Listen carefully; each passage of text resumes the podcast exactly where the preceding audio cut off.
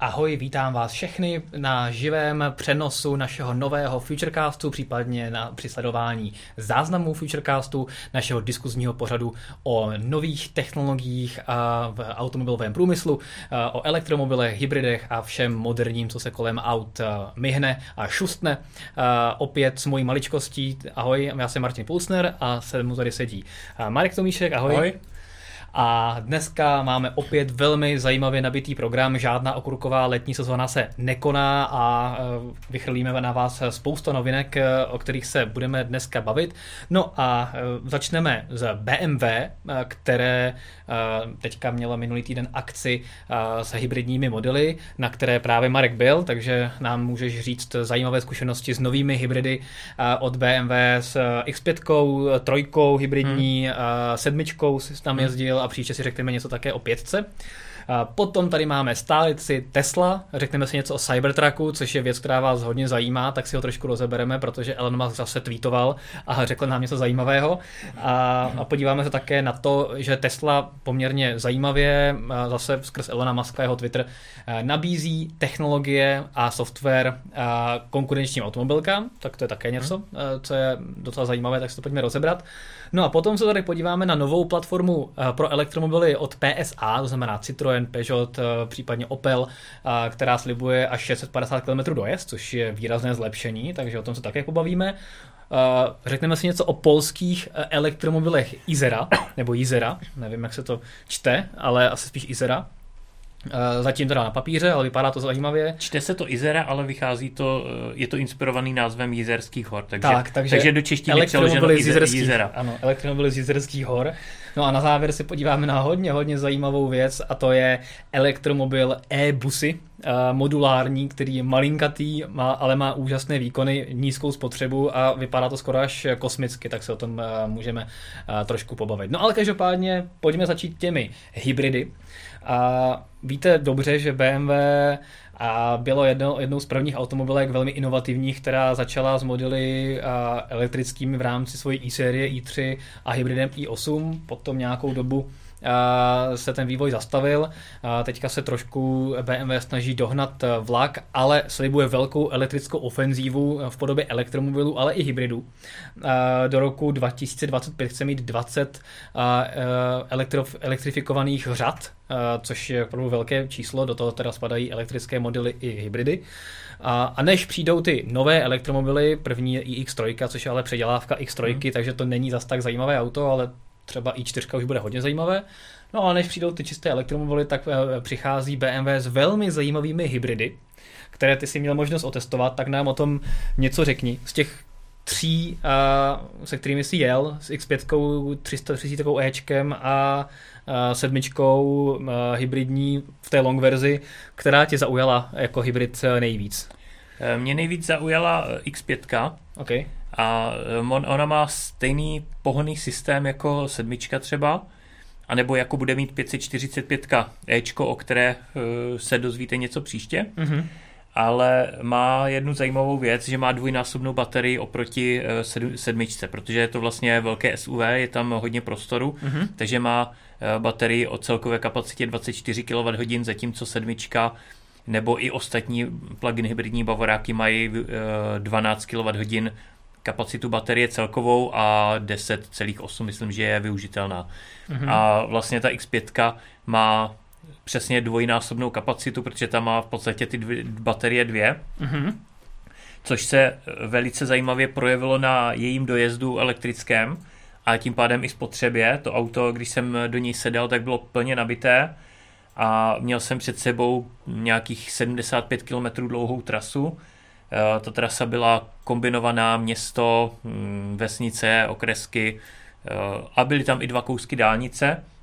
Jel jsem ji opravdu na horní hranici německých rychlostních limitů, což znamená mimo obec stovkou, ne 90 jako u nás.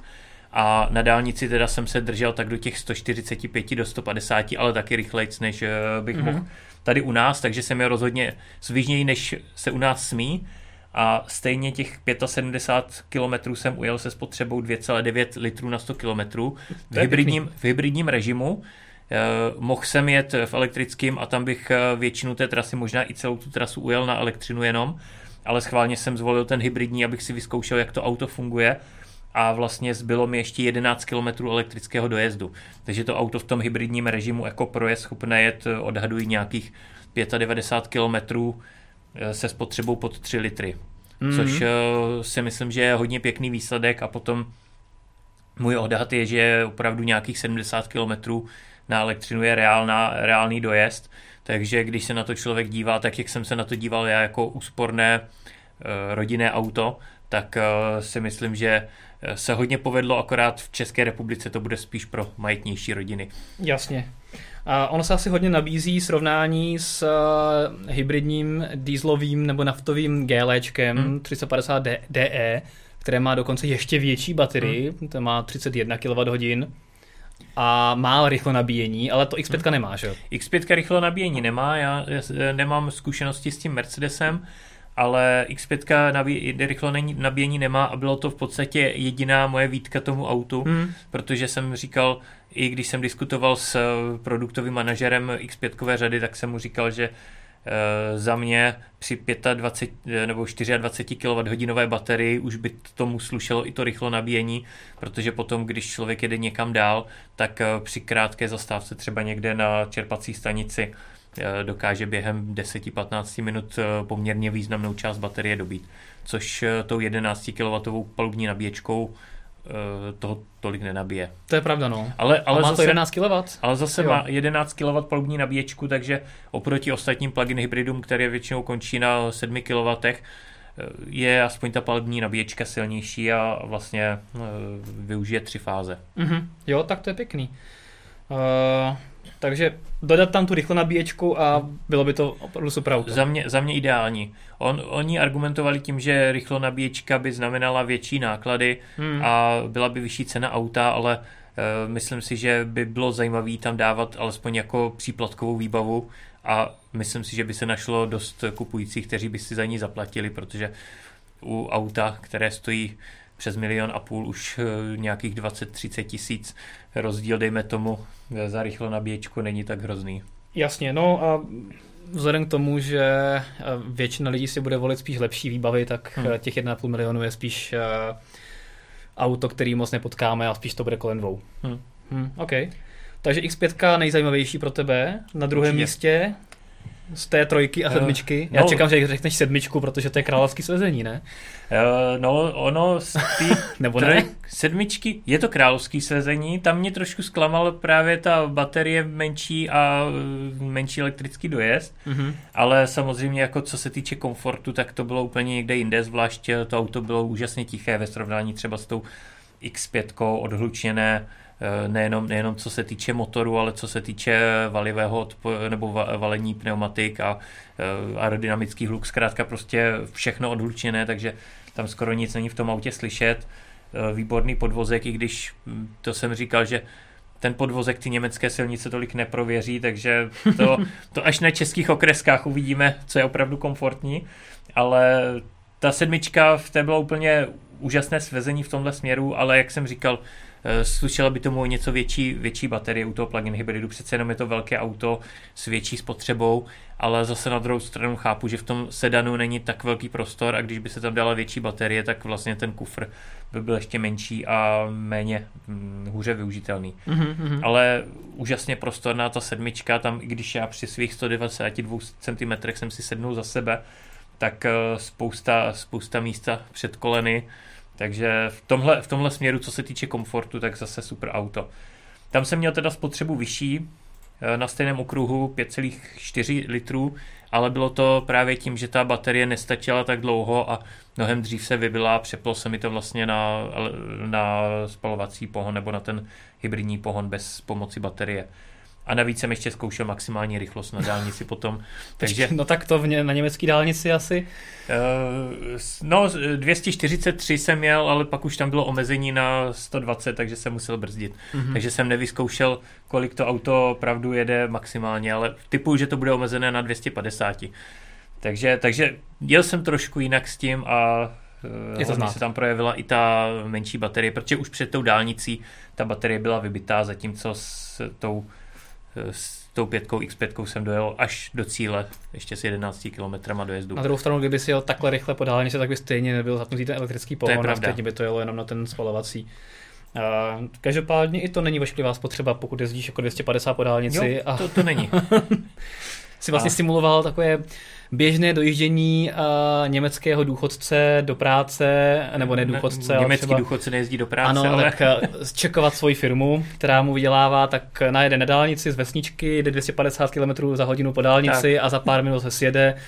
Uh, tak, takže si Tak- to tak nějak víceméně bylo, takhle no. nasimuloval. Dobře, OK.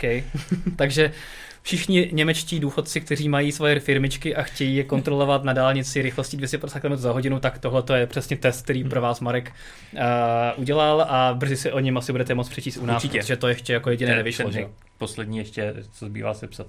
No a 330 Ečko, to auto mě hodně bavilo, tam jsem jel úplně jiným stylem jízdy, protože na, na každý z těch aut jsem se snažil dívat eh, pohledem běžného kupujícího, nebo aspoň jak si myslím, Mhm. mm-hmm. že s tím bude ten běžný kupující jezdit. Ta 330 Ečko je vyloženě spíš sportovně zaměřený auto, Eh, je to opravdu hračka, má zadní, zadní pohon, takže jsem s tím jel ve sportovním režimu a využíval jsem zrychlení v, při každé příležitosti. Později jsem to začal aspo, alespoň v obcích přepínat na ten hybrid režim, takže jsem v podstatě obce projížděl na elektřinu a za obcí jsem zase přepínal sport a využíval, co to umí na okreskách. Tak ono to má 300 koní, takže, Eh, No, 292 nebo 293 koní, takže, takže ono to to je docela s fakt tím autem cvičí pěkně. pěkně. Hmm.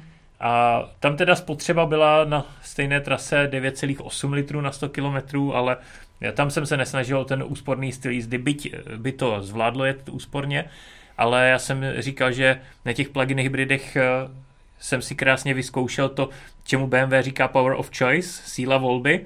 Oni to myslí jako, že si člověk může vybrat elektromobil, plug-in hybrid, diesel, benzín, že zkrátka nabízí všechny pohony, ale v podstatě v tom plug-in hybridním módu se, nebo u plug-in hybridního auta člověk má tu sílu volby i u toho jednoho auta, protože si může zvolit, jestli pojede na elektřinu, Hmm. jestli pojede v tom úspornějším hybridním režimu, anebo jestli tam šoupne sport a opravdu si to užije. Což protože- a s trojkou se dá jezdit opravdu krásně. Protože i A s, tou, si.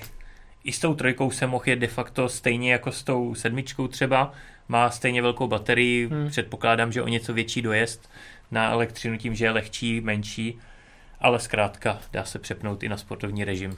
Takže za, za, mě, za mě super, A vlastně tahle ta trojka má taky baterku těch 12 kWh. taky 12 A kWh. ptal se, proč zrovna se eh, eh, rozhodli třeba do té sedmičky nebo ty trojky nedat větší baterku jako v té X5, aby to mělo opravdu už nějaký jako větší elektrický Hmm. dojezd na ježdění po městě a dojíždění? Kvůli prostoru v autě, Aha. protože vlastně ta, eh, ta X5 je velká a má velký kufr přes 500 litrů, i Hmm. když tam je ta baterie, ale u těch sedanů by to nešlo. Je pravda, že ta, i- ta trojka bude i jako kombík, Mhm. nebo už, už se vlastně začala nabízet i jako kombík, ale i tak ten kufr není jak velký, takže si myslím, že ten Jo. prostor tam je Takže případně počkat kritérium. na novou platformu, která dovolí zástavbu větší baterky. tak Ok. asi. Mhm. Takže to byly, to byly bavoráky a ty ještě tady máš eh, takové malé uh, navnadění. Příště se s vámi oddělím o, podělím o nové zkušenosti v podobě svezení s 545 Ečkem, což je zatím prototyp.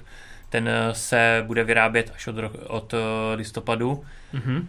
ale můžu vám slíbit, že příště se podělím i o zkušenosti s tímhle autem. A můžeš prozradit, jak velkou to má baterku, ani, nebo ani to nemůžeš?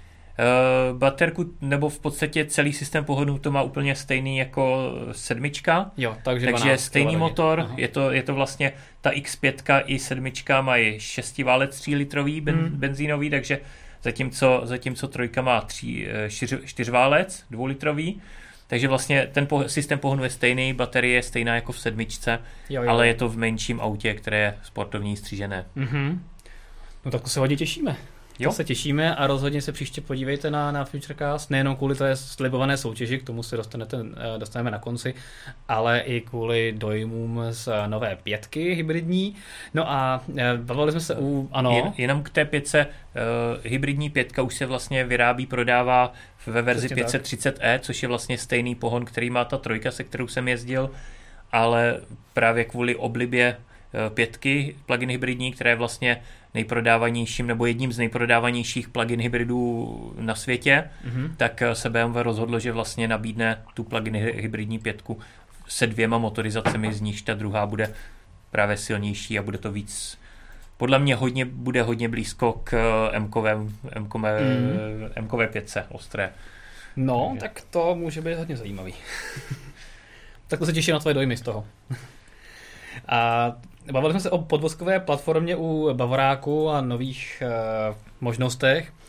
Uh, co se týče nové platformy, tak o to se teďka uh, postaralo PSAčko, nebo oznámilo, hmm. že chystá novou platformu. Uh, elektrickou nebo elektrifikovanou, eh, která dovolí zástavbu 60 až 100 kWh baterky, to znamená opravdu těch velkých baterií, což znamená, že se budeme eh, moc těšit na Citroeny, Peugeoty, Oply s opravdu dlouhým dojezdem až 650 km, hmm. což mi přijde opravdu hodně zajímavé. Zatím má Peugeot, nebo obecně PSAčko, tu jednotnou platformu s těmi baterkami o velikosti 50 kWh, Uh, pokud se nemýlím, je to 50, myslím. Hmm, je to 50. A, a to má třeba Opel Corsa E, Peugeot E208, a E2008, obecně ty menší, bude to mít Moka E, hmm. že jo, uh, od Oplu. DS3, DS3 to má taky. DS3, v podstatě všechny, eh, všechny elektrické tak. Eh, vozy z koncernu PE, PSA. Dá vlastně se ty nové dodávky, dodávky budou mít. Dodávky ty tam, ty tam mají možnost volby ještě 75 kWh baterie, ale mají stejný motor hmm. o výkonu 80 kW základní, 100 kW eh, v tom sport nebo v tom výkonnějším módu a v eco módu 60, takže to je všechno, všechno stejný. Tak. Všechno stejná technika. No a já se eh, na to se hodně těším, protože to znamená, že se dočkáme vlastně větších elektromobilů hmm. od, od koncernu PSA, a je první model, který by tuhle tu větší baterku měl dostat, tak je Peugeot 3008, hmm. takže je větší, ten větší crossover nebo větší střední SUV, co, hmm. má, co má Peugeot. A mohli bychom se dočkat nějakých jako zajímavých Citroenů nebo DS, DSX tím, třeba DS7 by mohla být už v čistě elektrické verzi e s tohoto velkou baterkou a to by mohlo být e, auto se zajímavým designem hmm, a zajímavým dojezdem. A od Oplu třeba Insignie nebo Vectra uh, s touto velikostí, to bylo super, uh, s nějakým dojezdem 400-500 km, mm. nějaký sedan. Um, takže já se nebo DS9. DS, no tak ano, to by bylo taky pěkné. Takže já se osobně na tuto platformu hodně těším a je zase vidět, že další a další automobilky naskakují na další a další platformy hmm. a těch elektromobilů, které budou chodit, bude opravdu dost. A co mě taky zaujalo, že první auto, které by se mělo s tím představit, tak už by měla být 3008, to už jsem říkal, hmm. dokonce na konci letošního roku možná už. Hmm, takže, tak uvidíme. Takže příští rok bychom se mohli reálně svést uh, už vlastně s prvními auty na této dlouhé platformě uh, s dojezdem třeba těch 600 km, hmm. což by opravdu zase rázem posunulo tu nabídku konkurentů, třeba Tesly, někam jinam. Hmm. Na jednu stranu jo, na druhou stranu si myslím, že je to trošku zbytečný hon za dojezdem. No, ale, ale znáš, znáš lidi, pokud ale, to nedojede je, do Chorvatska na jedno nabití, tak je to nepoužitelný. Je to pravda, no. a to, že dvakrát staví na cestě na záchod eh, a zmrzku s dětma na půl hodiny, to vlastně nás nezajímá. Každopádně Petr nás tady mává, že tady máme asi nějaký dotaz nebo komentář. Jeden komentář je, že ledvinky u BMW 7 jsou otřesný, tak co si o tom ty myslíš? A druhý já to rovnou řeknu, mm-hmm. jestli se představilo Apple Car Key. Nevím, k čemu to patří, ale... Obecně, OK. Takže teďka se vrátíme teda k tomu BMW ještě. Uh, ledvinky, no to je velké téma. Uh, ledvinky, no musím, musím přiznat, že když jsem poprvé viděl ty eh, fotky těch nových bavoráků s velkýma ledvinkama, tak se mi to nelíbilo vůbec, ale hmm. když jsem to teďka viděl na vlastní oči a s těma auta jsem, s tam autama jsem jezdil, tak jsem si na to tak nějak zvyknul. Nemyslím si, má, má to z mého pohledu trošku nevyvážené proporce, ale na, na vlastní oči to nevypadá tak hrozně jako na fotkách. No, ale Takže... na druhou stranu ty jsi nejezdil ještě s No, kromě té sedmičky, tam má teda hmm. obří ledvinky, tak zase trojka a X5 nemají zase tak ohry, uh, obří. X5, X5 už má taky jakoby ten design s těma většíma ledvinkama, ale je, je pravda, že ty úplně velké ledvinky bude mít potom i4. No nebo uh, řada a. 4, teďka nová, ta má obecně, ohromně ledvinky. Obecně řada 4. Uh, Takže... Ono to, Já teda musím říct, že u mě to závisí asi auto od auta. Třeba u té čtyřky mě to nějak jako nevadí, tam mi to přijde jako hezky zakomponovaný, hmm. ale kdyby se mi to vysloveně nelíbí, tak je X7, což mi obecně přijde jako auto, který není bavorák, je to prostě velká krabice, která byla vytvořena kvůli tomu, aby konkurovali GLS hmm. od Mercedesu, ale nemá to ty bavorácké proporce a je ta obří uh, maska vepředu s těmi úzkými dlouhými ledvinkami, trošku to připomíná Rolls Royce. Hmm. Uh, Nevím, mě to, je... to, to, mi, to mi třeba nepřijde moc hezký, ale je to jenom osobní názor. U té sedmičky taky bych si asi představil menší, hmm. ale je zajímavé, že já jsem se o tom, o tom se zástupci BMW bavil a třeba říkají, že tyhle ty smíšené reakce nebo negativní emoce uh, u ledvinek uh, velkých jsou třeba na našem trhu nebo na, ještě na Slovensku, mm. a třeba na západě nebo naopak víc na východě, tak jsou přijímány jednoznačně jako pozitivně. Mm. Takže jsme asi prostě v tomto trošku, trošku jiný a u nás se ty ledvinky hodně řeší. Tak asi to závisí model od modelu, no. Každopádně u té čtyřky mi to nevadí, u té X7 a 7 bych si představil asi menší. Uh, u, té, u té X7 tam je pravda, že to asi tak jako nejvíc, nejvíc hmm. bije do, do očí, že tam je největší jakoby ten podle mě nepoměr mezi velikostí té masky těch ledvinek a velikostí světel. No. Že, že mně přijde, že tam jsou jako úzká, celkem malá světla a k tomu to, ta velká maska, takže uh, uvidíme, uvidíme, jak bude vypadat naživo, až si budu moct pořádně prohlídnout a jezdit s ní. Tak. Takže. A uh, co se týče kárky, tak to asi uh, bylo myšleno tak, jestli si tam měl možnost nějakým způsobem vyzkoušet uh, to odemykání uh, iPhonem, jak představili, asi ne, to byla ne, akce jízdní. Hmm. A... To jsem dostal klíčky a sednul do auta, nebylo úplně čas si hrát s těma technologiemi. Tady jenom zopakuju, že vlastně Apple na své vývářské konferenci WWDC představil možnost uh, Apple Car Key, to znamená odemykání uh, aut pomocí uh, iPhoneu, podobně jako to má uh, už teďka třeba Tesla, hmm. nebo Audi, nebo Mercedes, který teda vlastně mezi tím ztratil tu možnost, takže teďka vlastně, pokud se nemýlím, tak to má jenom Tesla a Audi. Hmm. Ale tohoto by měla být vlastně standardní funkce v iOS u každého iPhoneu s NFCčkem, a vlastně první automobilkou, která oznámila, že to bude podporovat, bude BMW, které obecně s Applem úzce spolupracuje. Byla hmm. to uh, není bez zajímavosti, že docela dlouho BMW vlastně odmítalo Android Auto a mělo jenom Apple CarPlay. Hmm. A další je třeba Porsche, co to teďka mělo. Uh, takže a první modelem, který Apple Car Key odemykání telefonem Applem obecně bude mít, tak bude 540i hmm. a BMW v příštím roce. Takže předpokládám, že se to dostane i do dalších eh, modelů od BMW a uvidíme, jak to reálně bude fungovat, ale mm, to si asi budeme muset ještě počkat na to vyzkoušení tam teda na té akci, Pět, bohužel. 540 ička tam nebylo, hmm. ani jako prototyp, takže... Jasně, jasně. Takže to si ještě budete muset počkat, ale určitě sledujte fdrive.cz a jakmile se uh, dočkáme tohodle, tak uh, vám určitě přineseme dojmy.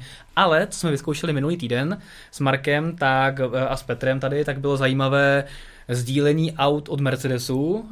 Uh, vlastně můžete svoje auto, svůj Mercedes sdílet s šesti ostatními lidmi přes mobilní aplikaci a odemykat to vlastně na dálku telefonem a vzít si potom klíček, hmm. který je skovaný v autě. Eh, takže to jsme vyzkoušeli na novém Ačku, eh, které jsme měli v hybridní verzi na test na fdrive.cz, tak se můžete určitě těšit na video, které už je zpracované na článek. Takže pokud vás zajímají takovéhle technické wi kundace a vychytávky, tak rozhodně nás taky sledujte nejenom, nejsme jenom o elektromobilech a hybridech. Eh, pokud tam nemáme další zajímavé eh, dotazy, Petr vám tady ukazuje právě to hybridní AAčko a, ten car sharing eh, od Mercedesu, málo co o tom ví, takže se určitě těšte na video. Tak se pojďme přesunout pod Teslu, nebo k Tesle. Máme tady dneska dvě témata, která jsem avizoval na začátku, a to je ten Cybertruck a potom také sdílení technologií. Tak pojďme probrat nejdřív ten Cybertruck. Elon samozřejmě uh, se někde... Jak jinak než na Twitteru? Na Twitteru a jinak se i v rozhovoru zmínil, uh, tak nějak mimochodem, že vlastně vypustili Cybertruck jako takovou sondu, vypustili rovnou auto a nějak si předtím nezjistili, jestli bude nebo nebude pozitivně přijato. Že hmm. prostě chtěli vytvořit prý, cituji, futuristický tank a nedělali si žádný průzkum trhu. Eh, možná pro ty, co to neví, tak eh, ostatní automobilky si dělají velmi důkladné a dlouhé hmm. testování trhu předtím, než vůbec nějaký model uvedou. I proto vlastně uh, u těch tradičních automobilek eh, hrají tak velkou roli koncepty, různé skici, potom koncepty na autosalonech, které se představují třeba i několik let předtím, než přijde produkční model, protože tím si automobilky vlastně testují eh, přijetí nejenom toho auto jako celku, ale hmm. jednotlivých věcí, to znamená, pokud třeba novináři všichni do jednoho skritizují, že to auto má eh, hnusná zrcátka, tak je asi jasné, že do finálního modelu by bylo dobré je trošku přepracovat. A ty koncepty a skici obecně nesou velký význam u automobilek a u Tesla nic takového neprobíhá, ty prostě vytvoří, telef- eh, vytvoří auto, vypustí ho a dějí si věci. Hmm. A u Cybertrucku, tak jak to u Tesly bývá, to bylo přijato velmi, velmi pozitivně. A samozřejmě byla celá řada lidí, kterým se to auto zdá jako velmi odporná kreace, které bys, kterou bys nikdy nekoupilo, ale výrazně převažují lidé, kteří jsou tím fascinováni a i když to třeba nekoupí, tak to vzbudilo ohlas. A to je přesně hmm. to, co Tesla chtěla. A bylo, bylo zajímavé, že eh, Elon Musk právě přiznal, že se nedělali žádný průzkum trhu a že jsou připraveni, že když eh, po tom autě nebude poptávka, takže to vůbec neudělají, že ho vůbec hmm. nevytvoří a udělají Cybertruck nebo normální pickup hmm. truck s elektrickým pohonem. On, on Elon to řekl v tom smyslu, že jako záložní varianta je, že když to lidi nebudou chtít, tak těch ty pick-upy jsou si podobné a že není, není těžké udělat pick, pick-up uh, nějakých jako tradičních tvarů. Tak, tak. Ale myslím si, že k tomu ne, ne, nebude muset dojít, protože podle té vlny ohlasu, kterou Cybertruck vzbudil, tak uh, si myslím, že se to auto bude dobře prodávat a asi si nemusí Elon Musk dělat starosti s tím, že by museli vymýšlet jiný design. No každopádně, ale podle toho, jaký zájem Cybertruck zbudil a kolik lidí si ho předobjednalo nebo rezervovalo, zatím předobjednat ani taky nejde, uh, protože tam byla jenom ta hmm. vratná záloha zatím uh, a nemůže se to auto nakonfigurovat úplně, hmm. uh, tak vypadá, že by snad o ten uh, o zájem nemuselo být nouze a že by mohli to auto vytvořit v té podobě, v jaké to představili, ale s tím zase je trošku problém, protože opravdu je to natolik futuristické, že se třeba řeší, jestli to auto vyhoví předpisům nárazovým a ochraně chodců třeba v Evropě, kde hmm. je skoro jisté, že v této podobě by nemohlo vyjet. Hmm. To, to je pravda, to se, to se řeší. Já si myslím, že v Americe to auto nebude mít problém v té podobě tak, jak je. Tak. Tam uh, se přece jenom třeba ta ochrana chodců a tak neřeší tak uh, důsledně jako v Evropě. A co se týče amerického trhu, tak uh, zejména v Texasu, kde se bude vyrábět, tak si myslím, že po něm bude docela velká poptávka, no, protože tam, tam, se, tam ty obrovské pick-upy jsou oblíbené. Zároveň pro ten americký trh eh, ani nevadí to, že to auto je veliké a že se s ním blbě parkuje, protože prostě v Americe jsou širší ulice a je to tam všechno jiné než u nás. Ale nedávno právě taky na Twitteru Elon Musk přiznal, že se uvažuje jakoby o menší verzi Cybertrucku. Cybertruck Mini. Který, který by měl být jako takový globální, což možná tak trochu naznačuje, že ten Cybertruck, který teďka byl představený a který se začíná si vyrábět jako první, možná do Evropy nepřijde, hmm. ale možná se udělá nějaká menší verze, eh, se kterou se dá zaparkovat i v evropský, evropských městech a, a to bude tak je to futuristický tank, takže případně jako najedeš na jiná auta a zaparkuješ na hmm. nich, že? To. to je pravda.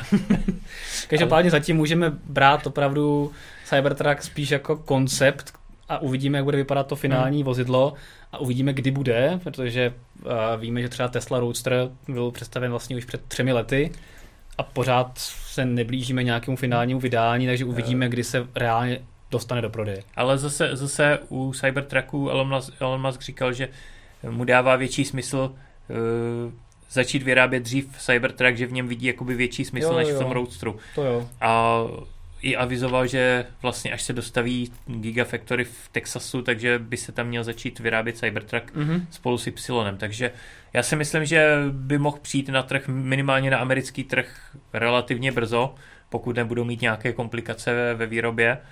Ale nečekám, že v dohledné době bude v Evropě a myslím si, že spíš do Evropy později přijde právě ta menší verze, která dá i prostor pro to udělat některé věci tak, aby to vyhovělo právě evropským crash testům a podobně. No, já se na Cybertruck jako až uvidím naživo, tak se na ně hodně těším, hmm. ale zatím jsem neměl možnost, tak jsem zvědavý, až pomine koronakrize a bude se dát normálně cestovat, tak uh, se rozhodně těším, že se na ně zaletím někam podívat, protože to musí být fakt jako ultimátní pohled na život. To jo. No, nebo si prostě můžeš nebo pustit Blade řídit. Runnera, uh, sci-fi film nějaký a tam uvidíš podobný vozidla a bude- budeš to mít na stejno. Uh, každopádně, eh, co je také zajímavé, co se poslední dobou ohledně Tesly stalo, tak je, že Elon Musk veřejně vyzval nebo nabídnul technologie Tesly pro ostatní automobilky. A to nejenom, nejenom hardware, eh, pohon a baterie, ale i software. Hm. A to mi přijde jako zajímavé gesto a zajímavá nabídka. Co myslíš, využí toho uh, jiné automobilky, Eh, nebo je to takové spíš je- opravdu gesto marketingové, které ani Elon nečekal, že někdo tu hozenou rukavici vůbec zvedne?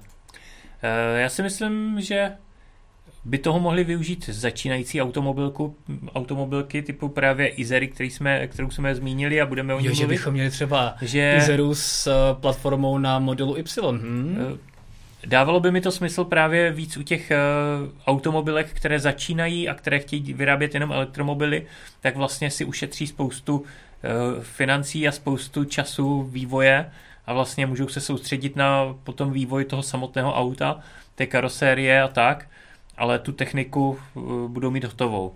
Což eh, by mě osobně dávalo smysl, že to těmhle výrobcům ulehčí práci. Ostatně podobnou vizi měl v podstatě i koncern Volkswagen s platformou MEB, že by ji nabídli právě eh, těm začínajícím výrobcům a třeba u ID Buggy tam i zdůrazňovali, že vlastně to je koncept, který ukazuje, že na té platformě se dá postavit prakticky cokoliv Jasně. a že to může být zajímavé právě pro třeba malosériové výrobce, kteří chtějí dělat eh, malosériové sportáky, kabriolety a podobně a nevyplatí se jim vyvíjet platforma, tak vlastně můžou využít tu, tu jejich. Tady jenom dodám, Kompletní. že vlastně tohoto proběhlo u Fiskeru, který vlastně využije platformu MEB pro Fisker Ocean. Hmm. Tím si sníží náklady, vezme platformu, na které bude stát Volkswagen ID4 a postaví na tom vlastně svoje, svoje auto, ale využije a už hotovou platformu, což se, což se jako vyhodí. To jsem ani, ani nevěděl, že to tak bude. No, Eh, Myslím si, že u těch ostatních automobilek, byť by to některým určitě pomohlo, tak to tam bude hodně o hrdosti, hmm. protože eh, by museli přiznat, že vlastně ta Tesla opravdu má navrh.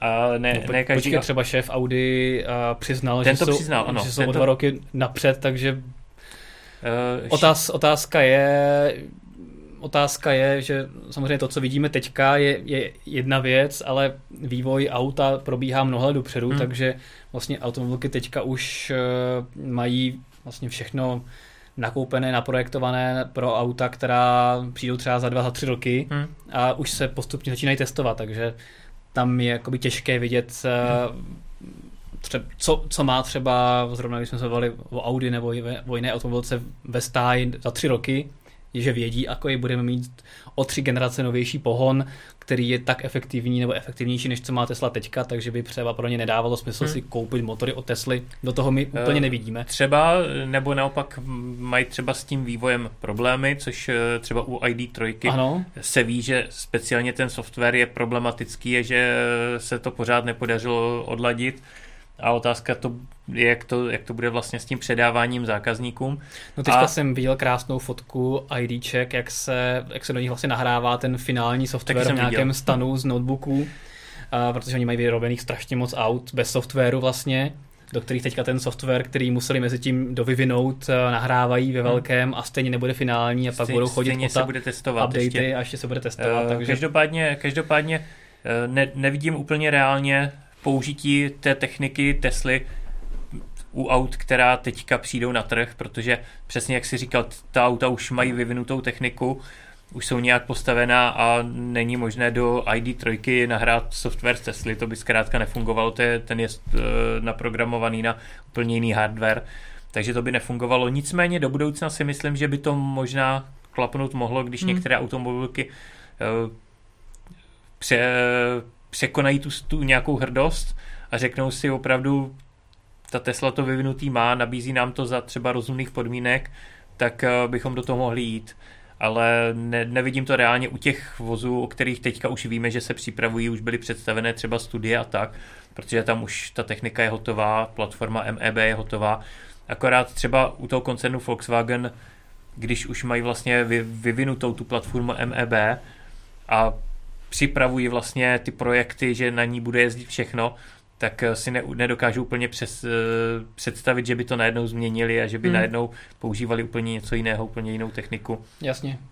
Jako Spíš, tam možná nějaké jednotlivosti, opravdu, opravdu třeba motor, motor nebo třeba baterie, baterie třeba, z Gigafactory. To, to, bych si, to bych si dokázal představit, ale asi ne kompletní, no, to určitě kompletní ne. pohonný systém. Ale u automobile, které třeba zatím nemají elektromobily a nebo, nebo nejsou tak daleko v té elektromobilitě, tak si myslím, že tím by to mohlo pomoct. Třeba e, napadá mě Fiat, který má vlastně jenom malý elektromobil a když bych chtěl udělat nějaký větší elektromobil, tak bych si dokázal eh, představit, že se domluví s Teslou, se kterou už ostatně spolupracuje mm-hmm. a domluví se, že třeba vezmou x platformu a postaví na ní nějaké elektrické SUV nebo na s platformě sedan. Spolupracuje, Takže... myslíš tím způsobem, že díky Tesle plní emisní limity? Tak, ano. ano. a díky, díky, i díky uh, Fiatu Tesla vydělává nemalé peníze. Tak, přesně tak. A... Takže, uh, ale zkrátka, zkrátka navázal s Teslou spolupráci hm, odložil nějakou tu hrdost a prostě si řekli, potřebujeme Teslu, aby nám pomohla, takže si myslím, že tam už je jakoby navázaná nějaká, nějaká spolupráce, která se dá roz, rozvíjet, proto mě napadla třeba ta automobilka, byť teda i kvůli tomu, že, že má na trhu zatím v podstatě jenom ten elektromobil hmm. malých rozměrů, takže když by chtěli dělat něco většího, tak ta Tesla tu techniku má. No na nové 500e se opravdu hodně těším, to bude hmm, fakt jako chuťovka, takže to, to se těším. Každopádně to sdílení technologií eh, mezi Teslou a jinými automobilkami není nic nového. Třeba před pěti lety Mercedes B, elektrický hmm. první elektromobil od Mercedesu, tak byl postavený ve spolupráci s Teslou, která tam dodala právě pohon, baterky a další, hmm. další díly. A je pak otázka, proč to auto bylo tak hrozně žravé, nemělo rychle nabíjení a vlastně což spotřeby a dojezdu to nebylo moc povedené auto. Hmm. A co tam vlastně se stalo, že, že tam ten pohon nebyl vlastně efektivní a baterky, když, když to bylo Tesly. Na druhou stranu Mercedes doteďka dodává řadu dílů pro, pro Teslu. Hmm. Tesly používají volanty z Mercedesu, používají páčky na ovládání oken, už to teda ze starších Mercedesů a dodávek. Hmm.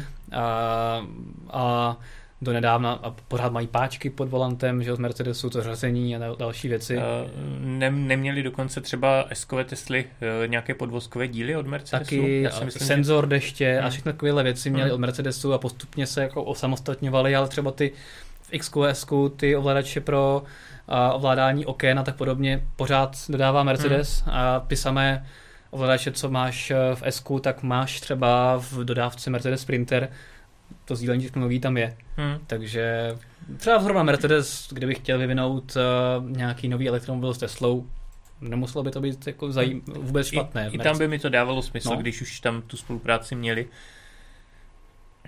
OK, takže tak Sdílení ono, možná jednou bude. Ono obecně není reálné, aby každá automobilka si vyvíjela vlastní techniku. Hmm. Eh, buď jsou to velké koncerny a využijou tu techniku, která stojí obrovské prostředky investované, než to vyvinou, tak eh, to sdílejí potom mezi víc modelů a pokud to není tak velký koncern, tak eh, si ty automobilky, i když nejsou součástí koncernu, můžou domluvit nějaké výhodné podmínky, že téhle automobilce jde líp to, druhé zase tohle a nějak si to nazdílej. Třeba koncern Volkswagen konkrétně, ten má poměrně širokou základnu, Audi, Audi s Porsche vyvíjí jednu platformu, eh, Volkswagen s dalšíma automobilkama vyvíjí eh, MEB a hmm. tak dále, takže jakoby tam No ono to vzdílení proběhne i v rámci koncernu, třeba nový Q4 e-tron bude stát právě na té MEB platformě stejně jako ID4 a třeba jako Škoda Enyaq, hmm. na kterou se můžeme těšit 1. září. To se, to se pro hodně těším. Já taky. Uh, 1. září bude Škoda Enyaq, ale o něco později budou první polské elektromobily, které se budou jmenovat Izera nebo Izera. Uh, to mi přijde jako zje, totální zjevení, že se něco takového chystá. E, já jsem to taky jako nějak dopředu nevěděl, zjistil jsem to vlastně až týden možná před tou premiérou, překvapilo mě to, pak mě překvapilo i to, eh, že vlastně to nese v podstatě český podpis, ať už tím názvem, který je inspirovaný naším společným pohořím, mm-hmm. nebo i tím, že se na, to, na tom podílela eh, na vývoji firma, která je sice celosvětová, ale právě ta česká pobočka, teďka mi vypadlo jméno, eh, jméno té firmy, má jakoby na starosti nebo hodně se věnuje automotiv, takže pravděpodobně eh, ten vývoj i částečně probíhal tady. Měl by to být EDAC Engineering. Přesně tak, EDAC Engineering, takže takže si myslím, že to jsou polské elektromobily, které nejenom jsou vyvíjené pro potřeby toho, řekněme, středo až východoevropského trhu, protože i tak eh, to zaznělo při té premiéře nebo v tiskové zprávě, že to jsou eh, elektromobily mm, pro polské zákazníky vyvíjené tak, aby vyhovovaly polským zákazníkům, nejsou eh, ne, neoslní technickýma parametrama typu výkon, zrychlení. Zrychlení například se udává, že bude pod 8 sekund, což znamená, že bude nadprůměrné ve srovnání s ostatníma autama spalovacíma ale 8 sekund na stovku není nějak oslňující ve světě elektromobilů, takže i tohle třeba mi tak nějak naznačuje, že to bude spíš jakoby o prakticky, prakticky zaměřených elektromobilech za dostupnější cenu, právě co třeba ten polský a i český trh, který si myslím, že je hodně, hodně podobný, co potřebují. Takže si myslím, že jo. pro naše trhy by to, bylo, by to mohlo být zajímavé auto. Jsem zvědavý, jakou techniku ukrývají uvnitř, protože zatím eh, těch technických parametrů bylo řečeno hodně málo, 40 až 60 kWh baterie. Hmm? Bude třeba třeba využívat nějakou existující platformu, třeba právě je, to MEB. Je, je to možné. Každopádně dojezd 400 km VLTP není vůbec špatný, takže jak říká 40 nebo 60 kWh baterka taky není malá, hmm. takže zase tak budgetové to nebude. To, to asi a ne, A bude ale... to vlastně přímo proti třeba tam ta menší, to menší auto i velikostně vypadá uh, ID, ID, ID3, no. to, je, to je přesně tak, je to kompaktní hatchback, to menší. A vypadá a, pěkně. A to větší, to větší je vlastně uh, kompaktní crossover nebo SUVčko. Takže, ID3 ID4. Eh, ID4 bude asi o něco větší, protože tohle bude jakoby SUV velikosti právě Kony třeba. To bude, to bude větší než Kona velikosti, řekněme, Nira, bych mm, typnul. Mm, jo, vidím tady. Kona, Kona je vlastně Bčkový segment, takže to je o třídu níž. Takže to bude SUV Cčkového segmentu, takže, takže to e asi bude tak jako odpovídající velikost. Takže jízera vypadá zajímavě, ale bohužel teda a jak jsme se bavili o těch konceptech, tak tohle je dost jako raná verze hmm. a a na trh by měli dorazit až v roce 2023, pokud všechno roky, pod, pokud všechno pod, podle plánu. Tak, takže... Ale, ale právě, právě třeba, jak jsme zmínili to Eniro, tak z mého pohledu Eniro je v tuhle chvíli takový elektromobil, který nejvíc jakoby Eh, splňuje ten ideál rodinného auta a zároveň je za relativně dostupnou cenu. Určitě. Takže, takže já si myslím, že pokud bude cílit na uh, tuhle kategorii, tak za mě jedině dobře a bude další, další takový auto v téhle kategorii. Já se na to taky těším, ale teda tři roky je dlouhá, dlouhá doba a uvidíme, jestli se jich reálně dočkáme, protože těch projektů, které vypadaly velmi, velmi ambiciozně a hmm. měly za sebou velké investory, a nakonec, a nakonec krachovali, není vůbec málo. Zmiňme třeba i v poslední době Byton, který vypadal, že má opravdu našlápnuto dobře, že to bude další, další Tesla, nebo aspoň takhle se tvářil. A teďka je vidět, že vlastně se neví, co s ním bude. Hmm. A to byla automobilka s velmi silnými čínskými investory v zádech a lidmi ve vedení se zkušenostmi hmm. s, se stavbou BMW i e, řady takže by mi to přišlo hodně velká škoda, kdyby to s Jízerou, eh, zvláště když má českou stopu, dopadlo podobně, hmm. ale snad ne, nebudeme síčkovat a věřím tomu, že se skutečně s těmi elektromobily setkáme a konečně se budeme moct mít i polské auta. Hmm. Přál bych si to, aby jezdili na silnicích a právě, právě i od zástupců automobilky nebo možná polského průmyslu zaznělo, že takové přání, že by to mohly být auta, které v podstatě navážou na, tu, na ten polský Fiat, který byl který je legendární a byl rozšířený prakticky po celé Evropě, no, takže jasně. a asi nejenom Evropě. Jo, jo, já se na jízdu těším, tak uvidíme. Doufám, že uh, se to dočkáme. Každopádně, co je, uh, vypadá to méně realisticky, ale, ale prý je to blíže uh, v seriové produkci, tak je německý koncept e-busy, uh, který vypadá, já nevím, jak bych to popsal, je to mini, mini automobil, který vypadá sice na vy, velikostně jako ID Bus, ale je výrazně menší, je to vlastně od výrobce skútrů. Hmm, od výrobce skútrů to auto má zhruba 3,5 metru na délku, takže Malinký. je, je na délku prakticky jako Škoda Citigo. Hmm. Takže to je opravdu mini, mini autíčko. Trošku mi to připomíná takový ten, uh, nevím, jak se jmenovali ty uh, malinký dodávky od Daihatsu, takový ty vysoký, malinký v samotářích to, to hrálo, měl to Co? macháček, s tím si stěhoval. To nevím, jak se, jak se jmenovalo, ale hodně lidí v diskuzích eh, říká, že to vypadá jako buchanka. Ano, Eh, ano, buchanka, UAZ, no. Buchanka, kterou jsem mimochodem asi před rokem měl možnost řídit. Ježišmarja. Eh, Ta buchanka je teda o, ně- o dost větší, ale myslím si, že ten prostor za volantem eh, bude zhruba podobný, protože to vím, že tam před, při své výšce jsem v té buchance seděl hodně, hodně nakřivo, abych se tam vůbec srovnal. No, byla to buchanka, zbouchal hlavou v ostrov. Takže, Buch, buch. takže No. designově někdo, někdo říkal, že to vypadá podobně jako buchanka. Eh, je to modernější samozřejmě, ale hlavně ty technické parametry mě překvapily A hlavně zní- cena. Zní neuvěřitelně cena i technické parametry, protože vlastně ta cena by měla začínat na 15 800 eurech, včetně německé DPH, což znamená nějakých 415 tisíc korun a v Německu je DPH 19%, my máme 21, takže ten rozdíl není velký. Eh, Vlastně eh, tím, že to je modulární systém, tak eh, to auto by mělo být v deseti různých verzích, Hmm. a zároveň mít dva různé podvozky, jeden eh, silniční a jeden offroadový s pohonem všech kol. A vrcholem nabídky, což eh, mě zaujalo nejvíc, je kemper za 760 tisíc korun v přepočtu. Takže to je naprosto A to je kemper pro jednu osobu, ale ne. Eh, Tváří, tváří se, že má čtyři místa, takže nevím, nevím teda, jak je to, jak je to vymyšlené, ale eh, zkrátka celé, celé to je neuvěřitelné a potom eh, 10 kWh baterie, to je vlastně menší než v těch plug-in hybridních bavorákách, které, kterých jsme zmiňovali, No. a dojezd 200 km, což znamená spotřeba nějakých 5 kWh na 100 km, což je poloviční spotřeba Ionika. Je teda pravda, že Ionic váží 1500 kg zhruba a tohle by mělo vážit 450 až 600 kg, takže v podstatě tři, plastu? třetinová hmotnost Ionika a poloviční spotřeba. Z tohohle pohledu, když se na to člověk podívá, tak to nevypadá zas až tak úplně nereálně, ale stejně zase Já nevím. to není taková aerodynamika. No, každopádně já jsem na tohle auto hodně zvědavý, protože když jsem četl ty technické parametry, tak jsem si říkal, tohle není možný.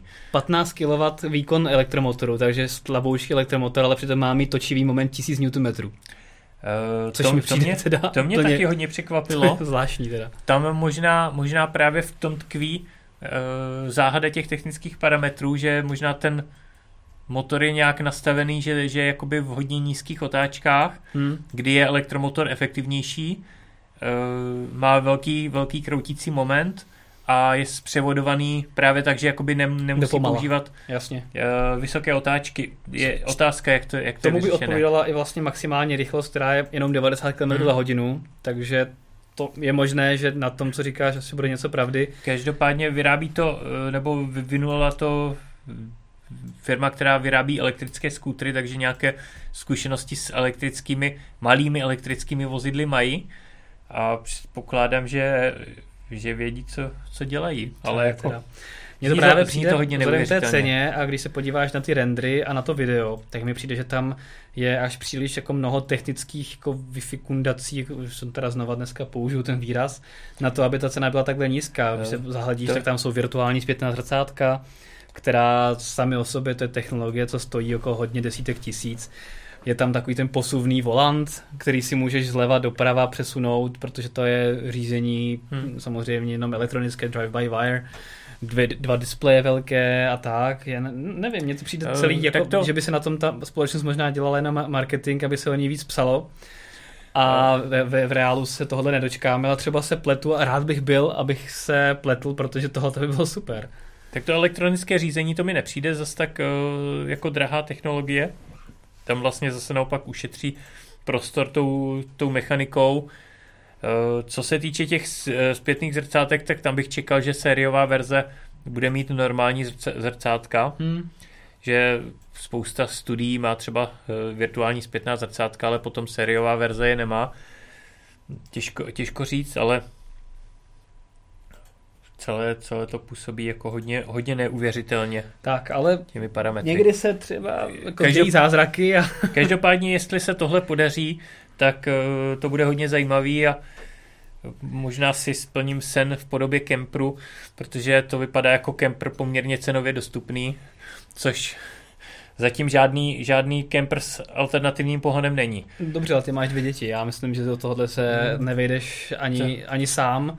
Na tož, na tož jako... Tak on, on ten kemper má otevírací jakoby v, eh, střechu. Tak jo, jako, to znamená, že bys koukal takže, jakoby nad čelním sklem, jo? Uh, to, to tam vlastně Petr teďka promítnul na, na obrázku, že tam má jakoby tu vysouvací střechu, tak jak to má třeba Volkswagen California a tam vlastně vzniknou jo. potom další dvě Patro. místa. Aha, Takže jasně.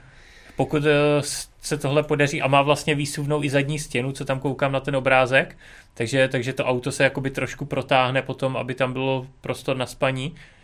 Takže to nevypadá úplně nereálně pro čtyřčlennou rodinu, jako dva dospělí a dvě děti, ale ale uvidíme, až, až, to, až to bude jezdit a jestli to bude jezdit. Každopádně no. mě to hodně zaujalo. Přesně tak. Ale...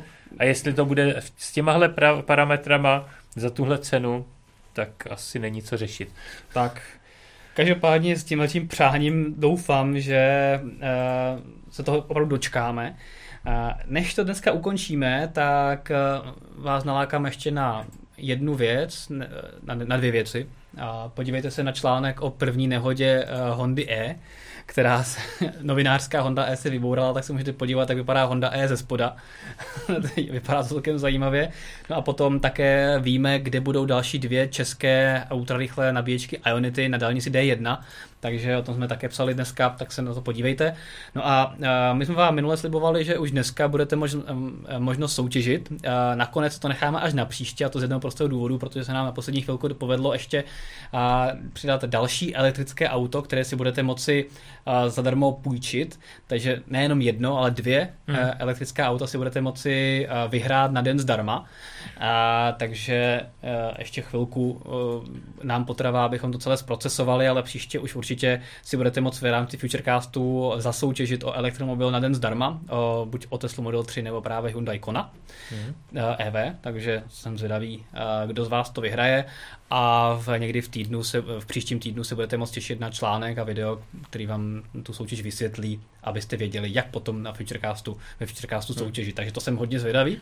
A Petr tady na mě mává a, a asi tady máme další dotaz zajímavý, tak e, jsem s ním. Je to taky zajímalo.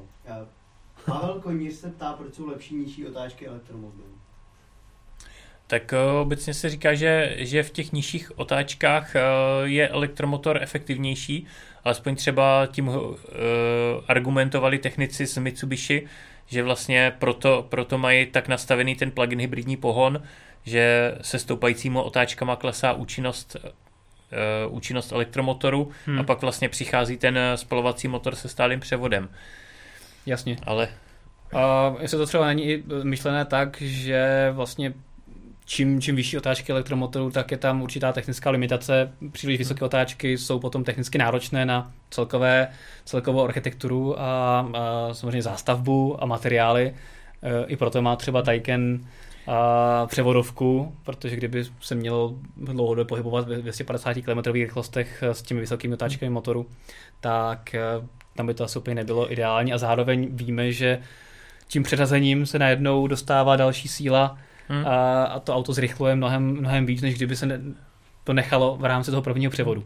V tom Taycanu to je taky právě vidět, že tam s tou efektivitou to bude nějak souviset, protože v tom sportovním módu Sport Plus on, on vlastně přeřazuje až někdy při 130, kdy je jasný, jasný že se snaží využít jakoby co největší uh, akceleraci a v momentě, kdy ten motor už uh, ztrácí dech, tak mu tam vlastně dá nižší otáčky tím druhým převodem, ale když uh, se jede v tom range modu, kdy má, kde má být vlastně Aha, nejúspornější, jo. Tak on se jenom rozpohybuje na nějakých 10-15 km za hodinu a hned tam řadí tu dvojku.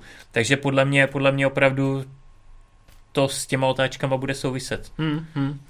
Takže nějakou, nějaké opodstatnění to má a uvidíme teda, jestli opravdu to v tom e-busy bude tak, jak slibují. Zkusím to víc nastudovat a třeba Můžeme na se to, těšit na článek. na to něco sepsat. Na No to super, téma. tak to se budeme těšit. Máme tam nějaké další zajímavé dotazy na Teslu nebo něco jiného?